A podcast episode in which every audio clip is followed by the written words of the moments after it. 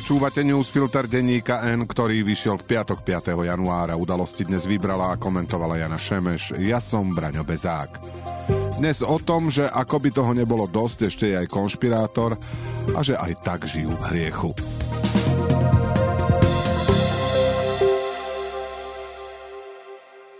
Prokurátor Bratislavskej krajskej prokuratúry dnes podal obžalobu na Mariana Kočnera, Juraja Škripa, Miroslava Kriaka, Petra Tóta a Štefana Mlinarčíka za nelegálne sledovanie 28 známych ľudí aj z redakcie denníka N.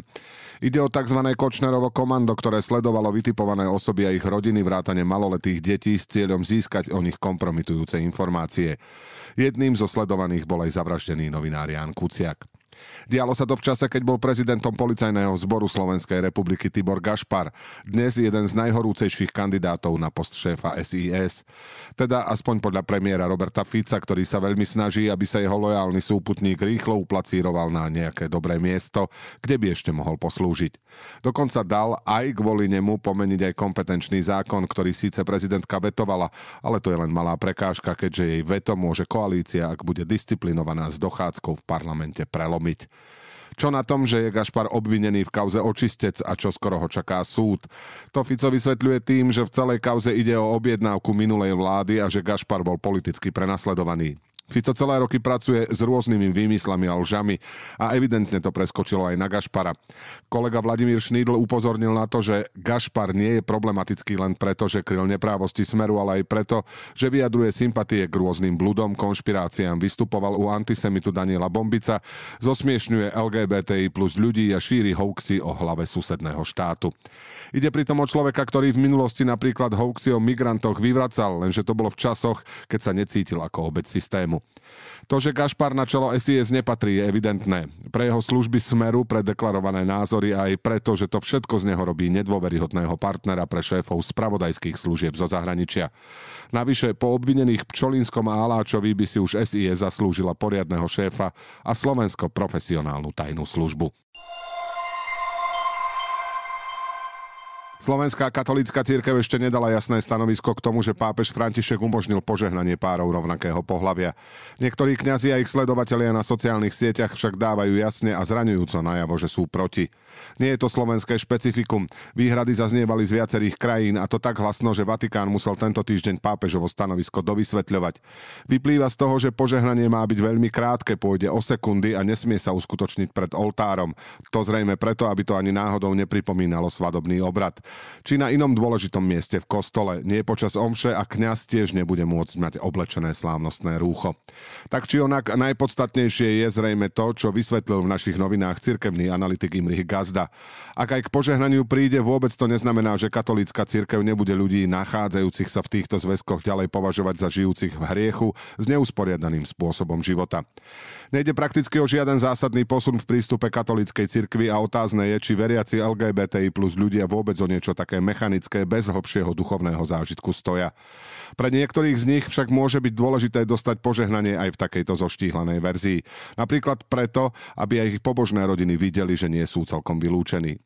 To, ako sa aj takémuto minimálnemu ústupku niektorí kňazi a veriaci bránia, navyše odhaľuje jeden z dôvodov toho, prečo je Slovensko tak pozadu v zrovnoprávnení LGBTI plus ľudí a v uľahčení ich životných a rodinných situácií. Z článku Šimony Tomkovej vyplýva, že medzi LGBTI plus ľuďmi panuje názor podporený skúsenosťou, že slovenskí biskupy, ktorí by mali dať k požehnaniam stanovisko, sa s pápežom nestotožnia, čo by napokon nebolo poprvý raz. Naznačujú to aj vyhlásenia o, citujeme, hľadaní vhodných foriem v kontexte miestnej cirkvy. Inými slovami, u nás žiadne takéto novoty nechceme. A teraz ešte správy jednou vetou. Opozičné protesty proti návrhu trestného zákona sa uskutočnia v Bratislave na námestí SNP a v ďalších mestách vo štvrtok 11. januára o 18. oznámili to lídry strán PS, KDH a SAS. Polícia zadržala podozrivého v prípade brutálnej vraždy 48-ročnej ženy, ktorú našli vo štvrtok v byte v Bratislavskom Ružinove. Podľa informácií Markízy bol podozrivý Jozef H. partnerom obete a z bytu sa často ozývali partnerské hádky. Ex-minister školstva Branislav Greling oznámil, že bude kandidovať na post predsedu SAS. Stranu čaká na jar s po tom, čo doterajší predseda Richard Sulík oznámil, že po funkcii končí. Nový policajný prezident Ľubomír Solák vymenil šiestich z 8 krajských policajných riaditeľov, píše SME. Vracajú sa ľudia, ktorí krajom šéfovali počas minulých Ficových vlád. Šiestich policajných riaditeľov po svojom nástupe vymenil aj Štefan Hamran. Ombudsman Robert Dobrovodský sa zaoberá prípadom umiestnenia dojčiacej matky z Medzilaboriec do celý policajného zaistenia. Dostala sa tam pre krádež čipsov, na prelome rokov strávila v celé 4 dni. Na Slovensku v Lani medziročne vzrástol počet operovaných ľudí o takmer 100 tisíc, najmä na útvaroch jednodňovej chirurgie. Spolu evidujú takmer 600 tisíc operovaných. SNS nebude súhlasiť so zmenou volebného systému a počtu volebných obvodov, zopakoval Andrej Danko. Novelizácia by podľa neho zrujnovala malé strany a nepriniesla by viac demokracie.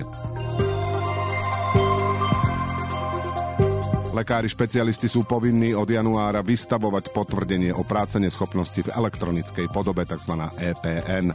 Zväz ambulantných poskytovateľov však tvrdí, že na to nie sú pripravení. Naďalej preto pacientov posielajú po potvrdenie k všeobecným lekárom. Udalosti do dnešného newsfiltra vybrala a komentovala Jana Šemeš. Do počutia v pondelok.